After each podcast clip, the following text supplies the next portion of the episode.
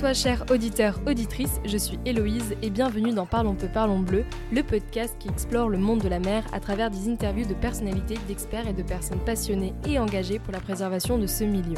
Aujourd'hui, on se retrouve dans une série d'épisodes spéciaux en collaboration avec Surfrider Foundation. Si vous ne connaissez pas Surfrider, eh bien il s'agit d'une association engagée dans la protection de l'océan avec un grand O. Surfrider agit concrètement au quotidien sur le terrain et à l'échelle européenne pour transmettre aux générations futures un océan préservé. Leur mission Porter haut et fort la voix de l'océan. Et c'est ce que nous allons faire ce mois-ci dans cette série estivale de 8 épisodes en vous faisant découvrir 6 experts et 8 thématiques différentes. Bonne écoute pour ce cinquième épisode, on se retrouve avec Christina Barrault pour parler de plaidoyer, donc du lien entre le terrain et les décideurs publics. Donc étant donné qu'on t'a déjà eu dans un dernier épisode qui parlait de la pollution des mégots, on va pas te demander de refaire ta magnifique présentation, mais j'invite les auditeurs à aller tout de même l'écouter. Mais pour commencer cet épisode, est-ce que tu veux bien nous rappeler ce que tu fais au sein de Surfrider? Euh, Donc je m'appelle Christina Barrault et je suis la coordinatrice du programme sur les déchets aquatiques. Donc tout ce qui a trait aux déchets euh, au sein de Surfrider. Euh, passe un peu par moi. on va dire ça comme ça. Ok, très bien. Donc comme j'ai dit, on va parler de plaidoyer. Euh, et aussi, comme je l'ai précisé dans l'introduction, Surfrider, c'est une asso qui agit à la fois sur le terrain, mais aussi à l'échelle européenne, dans les instances politiques, pour faire du plaidoyer, du bon lobbying. Est-ce que tu peux nous expliquer comment Surfrider pratique ce lobbying, ce plaidoyer? Qu'est-ce que c'est être lobbyiste et faire du plaidoyer? Bien sûr. Alors, il faut déjà partir, on va reprendre euh, au commencement.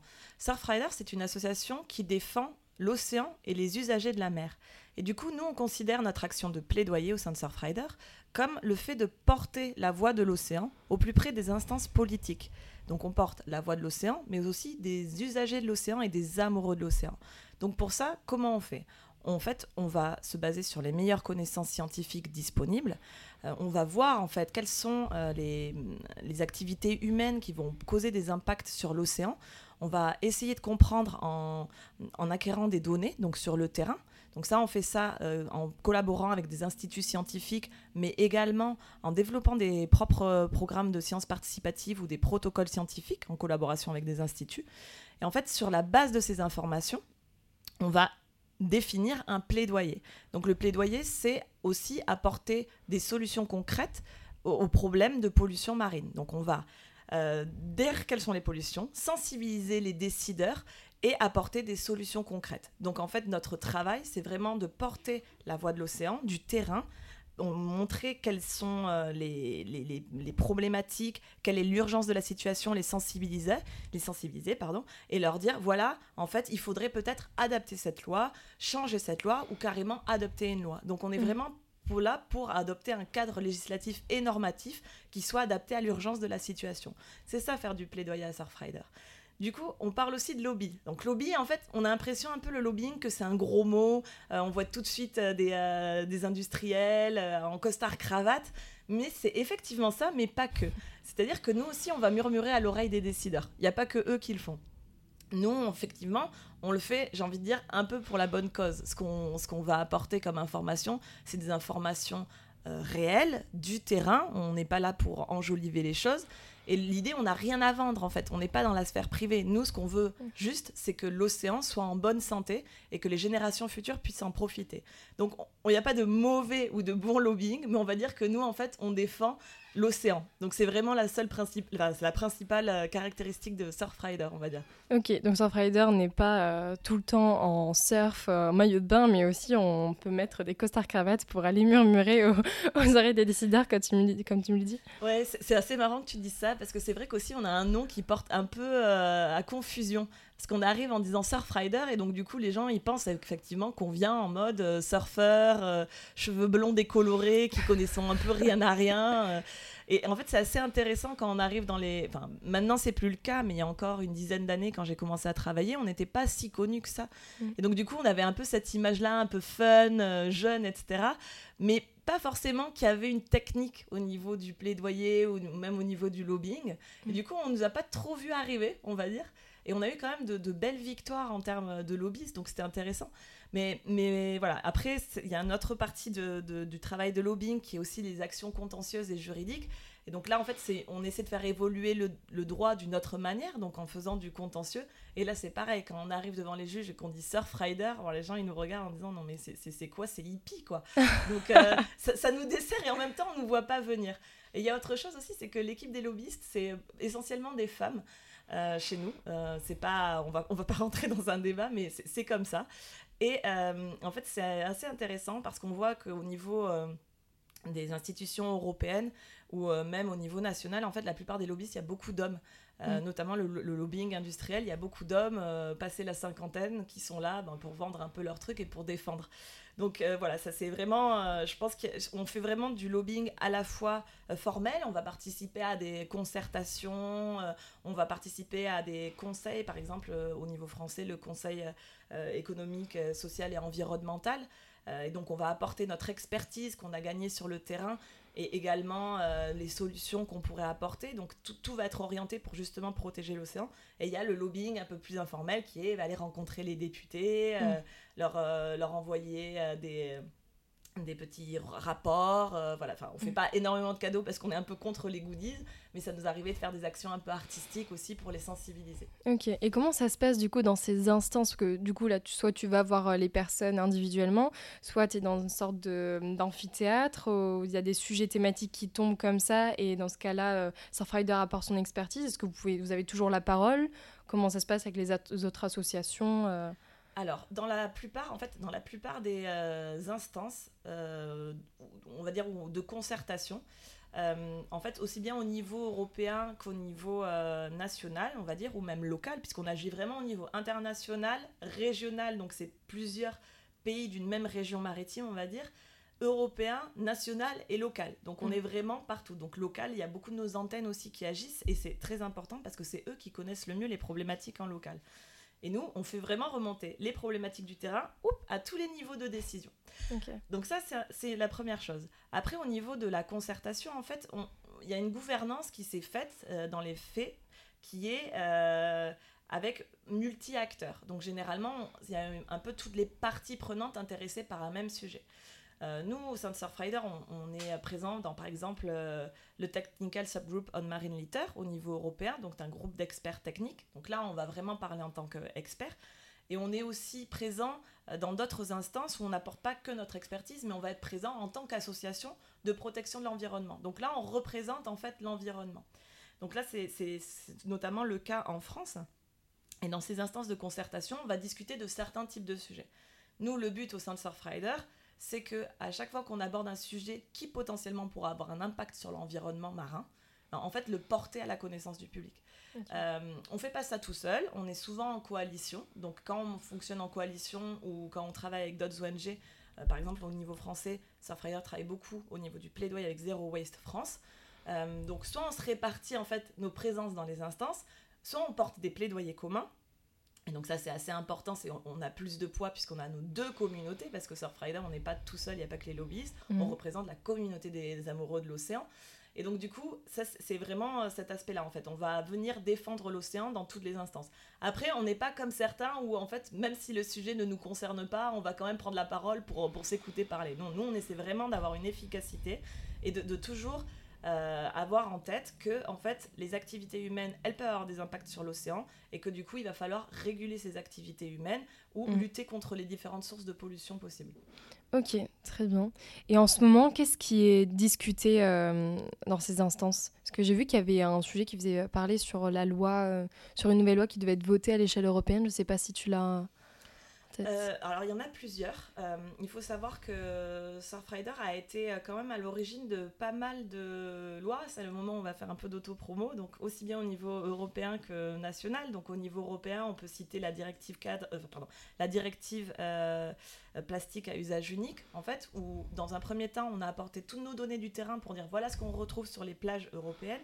Et sur la base de ça, en fait, ils ont élaboré, donc il n'y avait pas que nos données, hein, bien sûr, ils ont élaboré, en fait, euh, un planning de quels sont les déchets que l'on retrouve le plus à l'échelle européenne. Ils ont élaboré, en fait, une législation qui vienne répondre à ce type de déchets. Donc par diverses choses, il y a eu euh, euh, des interdictions de certains types de déchets, comme par exemple les pailles, l'obligation de marquage sur les paquets de cigarettes dont on a parlé hier, enfin il y a beaucoup de choses. Donc déjà, je pense qu'on peut se féliciter. Et au niveau français, il y a eu la transposition de cette euh, directive dans la loi anti-gaspillage pour une économie circulaire. Et donc ça, c'était aussi grâce à Surfrider et la coalition d'ONG. Au niveau européen, qu'est-ce qui est intéressant en ce moment? Au niveau européen, il y a le règlement emballage qui est discuté en ce moment. Euh, là, on cherche vraiment des mesures harmonisées au niveau du réemploi. Parce que euh, ce qu'il faut savoir, c'est que euh, forcément, quand on, travaille avec, au niveau européen, il y a aussi tout le lobbying industriel, le lobbying de l'industrie plastique, le lobbying des emballages. Et donc, eux, en fait, ce qu'ils veulent, c'est un statu quo. C'est voir produire plus mmh. ou produire à l'identique et en fait, ils, usent des techniques un peu euh, d'esquive et d'évitement. Et donc, du coup, c'est on, on, nous vend des fausses euh, bonnes solutions, euh, comme on peut continuer à pareil, on va tout recycler, ou on, va, on va faire des emballages en bioplastique, etc. Donc là, par exemple, au niveau du règlement emballage, il y a aussi l'idée que on sait qu'au niveau actuel, on ne pourra plus produire autant de plastique, autant d'emballages, etc. Il faut qu'on réduise. Et donc, pour ça, nous, on prône aussi le réemploi donc, on veut vraiment qu'il y ait des mesures harmonisées au niveau du réemploi pour que ça y en ait partout dans tous les pays européens. Il y a une autre législation qui devrait arriver maintenant et pour laquelle on a énormément poussé, c'est celle sur euh, les microplastiques. Il y en a une qui a été adoptée récemment, qui, qui était euh, dans le cadre du règlement REACH. Tu me dis à un moment, parce que si je rentre trop dans la technique, euh, j'ai peur de perdre... Tu, tu peux y aller, J'ai peur de perdre les auditeurs, parce que on a beau dire, enfin moi je trouve ça sexy, les directives et la législation, mais c'est peut-être pas le cas de tout le monde. non, mais euh, c'est intéressant de savoir comment est-ce que c'est hum, ce qui est décidé à, plus grande échelle euh, interagit avec euh, ce qui se passe chez nous en fait, dans nos magasins, dans. Ouais, grave. Mm. Du coup, euh, donc il y a eu le règlement REACH. Donc là, c'était sur les microplastiques ajoutés intentionnellement aux produits. Donc ça, c'était comment en fait gérer les microplastiques qui sont ajoutés intentionnellement aux produits, comme les cosmétiques, les détergents, les peintures, etc. Donc ça, c'était une source de pollution microplastique qui quelque part était assez facile à adresser. Donc là, on a beaucoup travaillé sur ça. Et en fait, en parallèle, on va dire, il y a une autre législation qui va venir euh, au niveau européen, enfin on l'espère parce qu'on l'attend depuis tellement longtemps, euh, venir réguler les microplastiques non intentionnellement ajoutés. Donc là, on parle en fait tous les types de microplastiques un peu autres, donc ceux qui sont issus par exemple des pneus, de l'abrasion des pneus, ou euh, du lavage des vêtements et donc des fibres textiles, ou encore des granulés de plastique industriel. Et c'est hyper important. C'est hyper important parce que actuellement, en fait, il y a cette pollution par les granulés de plastique industriel. Donc c'est en fait c'est la matière première du plastique. Euh, et en fait ça, ces petites billes, c'est vraiment la base de tous nos objets plastiques du quotidien. Et en fait, euh, c'est des industriels, des industries pétrochimiques qui produisent ça dans des quantités énormes. Et en fait, c'est tellement petit euh, et c'est surtout tellement manipulé un peu à la one again que en fait, il y a des pertes tout au long de la chaîne de valeur. Donc de la production, à la logistique, à la manutention, pendant le transport. Donc ça peut être des conteneurs, mais ça peut être aussi des accidents de camion, ou ça peut être au moment où on le charge dans, les, dans des petits sacs fragiles, etc. Et donc tout au long de la chaîne de valeur, il y a des pertes. Et en fait, ça, c'est une pollution, c'est une vraie catastrophe environnementale. C'est une pollution qui est presque pas visible euh, quand on n'est pas sensibilisé à ça. Et c'est une pollution qui est industrielle. Et ça, c'est intéressant. Parce que souvent, en fait, quand on, on voit les déchets sur les plages, je te prends une bouteille plastique, les industriels, un de leurs arguments, c'est de dire euh, mais c'est pas notre faute, c'est le citoyen. voilà. Donc il a bu sa bouteille, moi j'avais mis en place une filière de responsabilité élargie du producteur.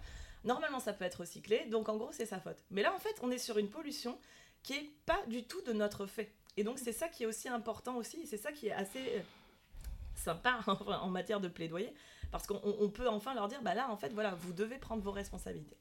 Et à l'heure actuelle, il n'y a pas de législation contraignante au niveau européen. Et donc du coup, euh, ils ont des accords volontaires, ils, se sont mis en place un truc pour eux et par eux et euh, contrôlé par eux euh, pour justement réguler cette pollution. Et ça ne marche pas. Ça fait des années que ça existe et ça ne marche pas. Donc du coup, nous on pousse au sein de Surfrider pour justement réguler en fait tout ça, tout pour réguler la production, pour mm. réguler le transport, la manutention et qu'il n'y ait plus de pertes tout au long de la chaîne de valeur. Donc on a fait du plaidoyer, ça fait des années qu'on fait ça, donc on a multiplié les actions. Donc euh, des actions de quantification sur le terrain pour alerter les décideurs. On a emmené les décideurs voir les sites, certains sites pétrochimiques, les décideurs européens. Euh, on a participé à la Commission européenne en fait qui a fait euh, un rapport qui mandate des experts pour justement essayer d'avoir toutes les données disponibles pour pas se baser sur n'importe quoi. Donc on a participé à ça. Et donc, en fait, là, on est un peu dans ce, ce, jeu de pouvoir-là. Donc, la Commission européenne, elle, elle a écouté un peu les avis de tout le monde, les associations, les industries du plastique, etc. Et maintenant, en fait, on attend le texte. On attend ce texte un peu comme le Messie, en se disant comment il va être? Est-ce qu'il va être ambitieux? Est-ce que ça va être décevant?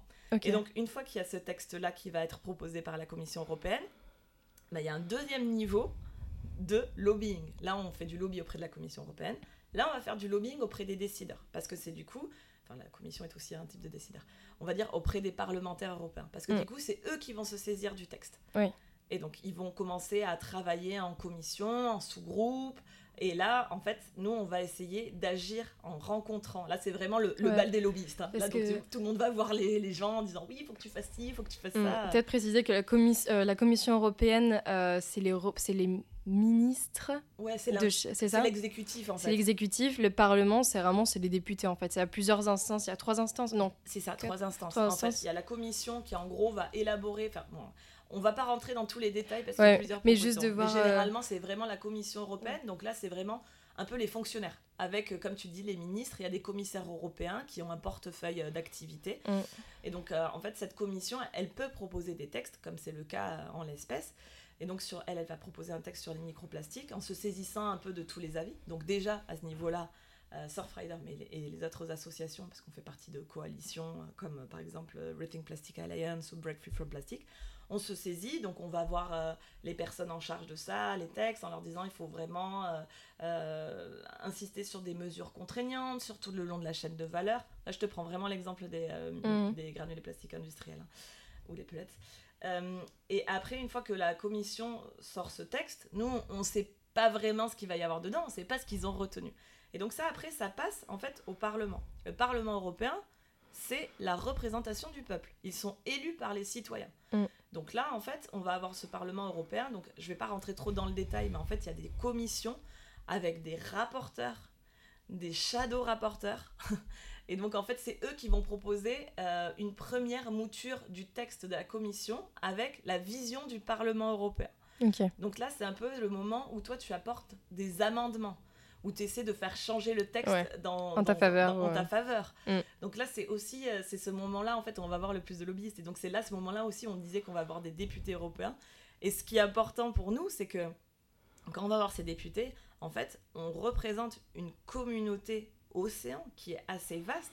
Et on leur dit un peu, ben les gars, vous avez quand même été élus aussi par ces gens-là, donc faut pas les décevoir, quoi. On mm. leur dit pas comme ça, bien sûr. Mais oui, mais c'est le, le, but, voilà, message, quoi. Ils ont, ils ont quand même euh, confiance en vous, ils ont confiance que vos décisions, le texte que vous allez proposer, mm. et eh ben, il sera vraiment important, il sera euh, ambitieux et il permettra de, de justement de, de préserver au mieux l'océan.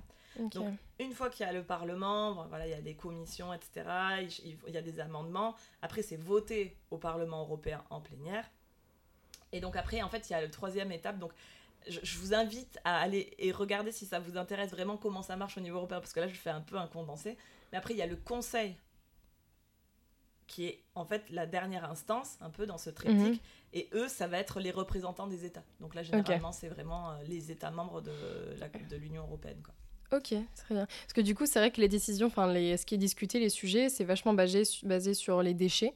Est-ce que, du coup, étant donné que Surfrider travaille aussi sur tout ce qui est aménagement du littoral, changement climatique, il y a aussi d'autres sujets? En ce moment, il y a la loi sur la restauration euh, de la biodiversité, qui, est, euh, qui est en jeu. Est-ce que, du coup, Surfrider agit aussi dessus? Alors, euh, en fait, il y a un peu des sujets sur lesquels on est leader et mhm. d'autres sur lesquels on suit, en fait. On ne peut pas être partout parce qu'il y a énormément de textes et de législations qui sont votées. Donc là, en fait, on, soutient. Ouais. C'est pas nous qui sommes leaders, euh, notamment au niveau français, il y a Bloom qui est, euh, qui est leader et euh, qui fait beaucoup mieux que nous. Et comme ça parle de biodiversité, on va pas être les plus experts en fait. Donc on mm. va apporter notre soutien, on va retweeter, on peut signer les tribunes, voilà, on peut en discuter quand on va voir les députés. Mais il y a, d'autres associations qui font très bien et là on vient en soutien. Mais par contre, au niveau de Surfrider, on a aussi un truc qui est la. Il y a une, au niveau européen, il y a des directives qui vont être adoptées, mais il y a aussi des directives qui sont révisées, donc des mm. anciens textes. Notamment, par exemple, il y en a une sur la, les eaux résiduaires urbaines.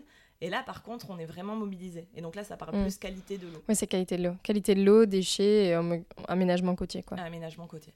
En fait, partout où on peut intervenir, on intervient. Des fois, tout d'un coup, on va venir faire un amendement un peu sauvage sur un texte en se disant Hum, mais en fait, là, bon, c'est pas exactement le, le but de ce texte, mais peut-être qu'on pourrait faire passer un amendement qui ferait que. Enfin, c'est vraiment ça le jeu, en fait. Mm. C'est adopter de nouvelles lois qui répondent aux enjeux environnementaux, mais également modifier les lois existantes, euh, les adapter. Et en fait, une fois que elles sont adaptées, c'est aussi vérifier qu'elles sont bien appliquées. Ça, c'est autre chose.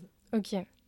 Euh, Est-ce que du coup, parce que là, du coup, on voit, on a compris le processus euh, au niveau bah, à l'échelle européenne, mais est-ce que ces décisions européennes ont un réel impact à l'échelle nationale et locale? Parce qu'il me semble qu'il y a une différence entre une directive et un règlement. Ouais. La loi, bah, l'État peut euh, ou non prendre euh, vraiment au pied de la lettre euh, ce qui a été décidé à l'échelle européenne ou en faire un peu ce qu'il veut. Et deuxième question, qu'est-ce qui bloque pour la plupart des décisions en faveur de la préservation du milieu marin? Alors, je vais répondre à la première question et je vais te demander de préciser la seconde. Ok. Euh, pour la première question, donc effectivement, il y a une différence entre règlement et directive. La directive européenne, c'est qu'il y a euh, une, euh, une, euh, il y a des objectifs à remplir par les États membres, mais au moment où ils les transposent, Mm. ils ont une certaine liberté pour répondre à ces objectifs. Je te donne un exemple.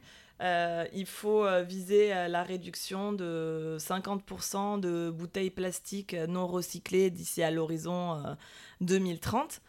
Ils peuvent choisir comment ils vont le faire. Donc ça Mm. va donner en fait une, une vision euh, des objectifs et eux ils vont pouvoir euh, voir comment l'appliquer. Alors la commission elle donne, enfin la commission, euh, l'Europe elle donne quand même des directions à suivre. hein. Tout le monde Mm. ne peut pas faire n'importe quoi. Et après, ils ont un certain nombre d'années pour transposer le texte. Le règlement, c'est un petit peu plus. Enfin, c'est pas plus compliqué, mais on va dire que ça impose plus de choses. Quoi. Ouais. Et- et on leur donne la, la marche à suivre plus ou moins à la lettre. Ils n'ont pas beaucoup de possibilités euh, de, de, de- de changer Mm. euh, la loi. Donc là, en fait, on a ta directive qui arrive. Ils vont la transposer dans le droit national et en fait, ils vont en faire une loi. Comme ce que je te disais tout à l'heure, on avait la directive single-use plastique. Elle a été transposée en droit national, notamment quasiment en majorité par la loi anti-gaspillage pour une économie circulaire. Mm. Les États peuvent euh, s'en tenir au, au- l'esprit de la directive stricto sensu ou ils peuvent aller plus loin. Il Mm. faut savoir qu'en France, ils sont plutôt bons élèves. Ah, Ça, C'est assez, euh, c'est assez étonnant. On, ne le sait pas en tout cas, mais en tout cas en France, ils ont des services au ministère qui sont assez bons élèves, euh, qui vont plus loin, qui proposent euh, des textes euh, qui vont même plus loin, et des fois même la commission, enfin la commission, là aussi la commission européenne, elle les retoque en disant attention là, ça va plus loin que le droit européen, ça pourrait poser un problème au marché intérieur, etc. Donc des fois, pour te reprendre l'exemple des granulés plastiques industriels, la France est le seul pays européen qui a actuellement une législation contraignante ok.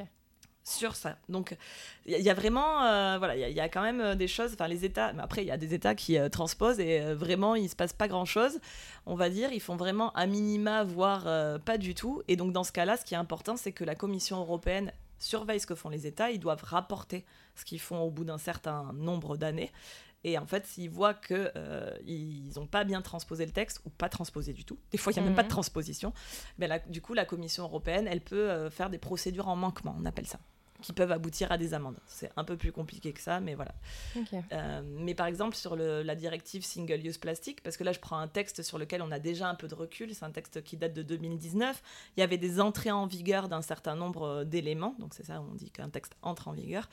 Euh, et en fait il y a- il y, a des pays euh, qui n'ont pas du tout interdit... euh, qui- des éléments qui allaient être interdits par la directive ou euh, euh, même ça a été fait en France euh, c'était on avait allait interdire les couverts en plastique euh, pour les pique-niques etc et du coup en fait ils ont mis des couverts en plastique où il y avait juste écrit réutilisable. Donc Ouais. c'était toujours Ou des single épais, use. euh. ouais voilà c'est ça. Ou single use et puis hop.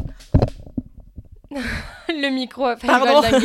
alors qu'il y a bien écrit ne pas toucher au micro. Pardon excusez-moi donc voilà donc là en fait on voit comment on contourne un peu la législation mais là c'est pas vraiment la faute des États c'est aussi un, un peu la faute des, des metteurs sur le marché en fait des, des gens qui, qui vendent des choses Ok. Et pour revenir à, à ma der- Ah oui, enfin, la la deuxième deuxième question, question, pardon. c'était plus par rapport au fait que, euh, enfin, qu'est-ce qui bloque, c'est dans le sens où euh, on voit que c'est plus difficile de prendre des décisions au niveau environnemental, en fait, qui vont dans le sens de l'environnement, de la préservation des océans. Qu'est-ce qui bloque bah, par rapport, je sais pas, peut-être des entreprises, des, lobby, des mauvais lobbyistes ou euh, peut-être juste au niveau juridique, réglementaire, les processus les politiques Qu'est-ce qui bloque en ce moment? Qu'est-ce qui nous freine le plus chez Surfrider pour prendre des décisions en faveur de la protection de l'océan? Ouais, alors c'est une excellente question. Euh, qu'est-ce qui bloque? Il y a pas mal de choses qui bloquent. Euh, déjà, en fait, il y a quelque chose que j'ai pas du tout abordé, mais quand on parle de plaidoyer aussi au sein de Surfrider, on fait aussi un plaidoyer à destination des industriels. Mmh. Euh, l'idée de notre plaidoyer au niveau des industriels, c'est on, discute avec eux quand on peut, on essaie de leur faire changer leurs pratiques industrielles polluantes et on n'hésite pas aussi à les dénoncer si jamais euh, en fait euh, il y a une volonté de non-changement. spoiler alerte, il y a beaucoup qui veulent pas changer ou qui disent ah oui ben en fait au lieu d'utiliser du polyester dans nos vêtements, on va utiliser du polyester recyclé, c'est une super solution on est aussi là pour débunker un peu euh, les mythes concernant la pollution plastique et les fausses bonnes solutions. Euh, mais ce qui bloque, c'est en fait, il, faut savoir qu'on est dans un monde où je pense que la majorité des personnes ont conscience des enjeux environnementaux et conscience de l'urgence de la situation, même les décideurs. Par contre, on veut continuer à consommer exactement pareil. Et ça, c'est pas possible. Donc du coup, c'est ça qui est, pour moi, c'est vraiment cet aspect un peu économique qui est complexe. Euh, c'est, euh, je pense que si tu dis à quelqu'un il faut sauver l'océan, tout le monde te dira oui, oui, c'est clair, il faut sauver l'océan. Mais il faut sauver l'océan en, acceptant euh, que la croissance économique sera moindre ou en changeant nos habitudes de consommation. Et c'est là, en fait, où ça pose problème. Et après, il y a bien évidemment les, les, industriels qui veulent, les qui veut. Ah, pardon. Donc il y a évidemment les industriels qui, eux, veulent continuer à gagner de l'argent. Donc le nerf mm. de la guerre, pour moi, c'est vraiment économique à l'heure actuelle. Euh, c'est un peu pareil euh, on discutait hier euh, complètement off the record de, de la planification de l'espace maritime. Mm. Il faut faire cohabiter plein d'activités humaines, par exemple en mer, euh, qui sont le pain quotidien de certaines personnes. Et donc maintenant, par exemple, si on dit bah, dans cette zone-là, elle est sanctuarisée, on peut plus pêcher, on peut plus mettre d'éoliennes, etc., il va y avoir aussi un problème. Donc en fait, il y, a cette idée-là aussi de, se dire bah, l'argument économique, l'argument aussi de la transition écologique sur lequel il va falloir, euh, on va peut-être devoir faire aussi des aménagements, des choses qui vont aller au, contre euh, la préservation de l'environnement. En fait, c'est que tout n'est pas noir ou blanc, c'est ça qui est compliqué. Mais euh, à mon sens, vraiment, c'est vraiment, ouais, vraiment les industriels qui veulent continuer à gagner de l'argent, les élus qui veulent pas prendre des décisions impopulaires ça, serait super hein, de dire bon ben voilà maintenant euh, non ben, cette partie euh, de l'océan on le sanctuarise. Ou euh, maintenant on ne vend plus de bouteilles en plastique et on a l'accès à l'eau potable. Enfin il y a déjà l'accès à l'eau potable pour tout le monde en Europe mm. hein, bon, généralement plus ou moins en Europe. Mais voilà je pense qu'il y a vraiment des choses qui qui pourraient être impopulaires et qui, qui, du coup ils ont ils sont un peu frileux vis-à-vis de ça. Donc voilà, pour moi c'est vraiment ces, ces problèmes là et après au niveau réglementaire ben forcément, il euh, y a des élus notamment euh, dont euh, l'environnement c'est pas du tout leur priorité. Ils ont d'autres préoccupations complètement stupides. Et, en fait, je pense que tous ces gens-là, ils n'ont pas conscience que si l'océan meurt, on meurt tous. Donc de toute manière, il y aura plus rien à défendre au bout d'un moment. Ils n'ont pas conscience que l'océan c'est un bien commun et qu'il faut juste le préserver pour se préserver aussi. Quelque part, c'est un peu. J'avais une discussion avec une amie qui me disait quelque part être écolo, c'est être égoïste. On s'en fait ça pour se protéger. Bon, après, voilà, c'est un sujet à débat, mais. Euh, non, mais en fait, c'est aussi une vision, mais c'est vraiment. Mm. Euh, c'est je trouve que dans la société actuelle et surtout au niveau politique ou même industriel, on a vraiment une vision court-termiste. Mm. C'est satisfaire un besoin euh, maintenant. Et en fait, on ne voit pas qu'il va falloir vraiment se bouger mm. pour euh, assurer un avenir à, la planète et aux enfants. Et ça, c'est vraiment quelque chose. Euh, mais même les plus les, les, les, les, personnes qu'on dit écolo, en plus maintenant, en plus, je trouve que ça a une connotation un peu. Euh, un peu dénigrante des fois dans la bouche de certains et notamment certains politiques ou même ton vieil ton vieil oncle un peu fasciste parce qu'il y en a quand même toujours dans les familles qui te disent ah ben tu manges pas de viande mais en fait, euh, voilà, on, même dans ces personnes-là, des fois, on te dit Ah oui, ben d'accord, euh, tu fais attention à la planète, etc. Mais euh, en 2010, tu as pris l'avion. ben voilà, tu vois, c'est aussi. On dit des colons imparfaits, on va être parfait, c'est difficile. Non, mais on peut, on peut aller dans le bon sens en tout cas. Ça. Faire du mieux que l'on peut. Du mieux que l'on peut. Écoute, on va finir cette interview avec une dernière question concernant, parce que lorsqu'on se dit Oui, nos petites actions à échelle individuelle, bah, pour faire bouger les lignes, moi, à ma petite échelle, comment est-ce que je peux faire en fait? Est-ce que mes actions peuvent avoir un impact en fait euh, sur plus grand, sur la planète, etc. Alors là, là, quand on parle de plaidoyer, je pense que vraiment euh, l'action euh, individuelle est une action collective. Au sein de Surfrider, on aime bien dire que dès, dès qu'on va sur le terrain, sur une plage, et qu'on participe par exemple à une collecte de déchets où on prélève un échantillon d'eau, c'est déjà un acte politique. Parce que qu'est-ce qu'on fait? On est en train d'acquérir de la donnée sur un, un endroit très spécifique mais en fait, cet endroit spécifique, c'est toi qui as la meilleure connaissance de ce lieu, parce que tu y habites, parce que tu y évolues. Et donc, en fait, c'est toi qui vas pouvoir euh, dire, voilà, il y, a une pollution euh, par un type de déchet que j'avais jamais vu avant. Donc, euh, c'est un peu lanceur être lanceur d'alerte ou participer à l'acquisition de données.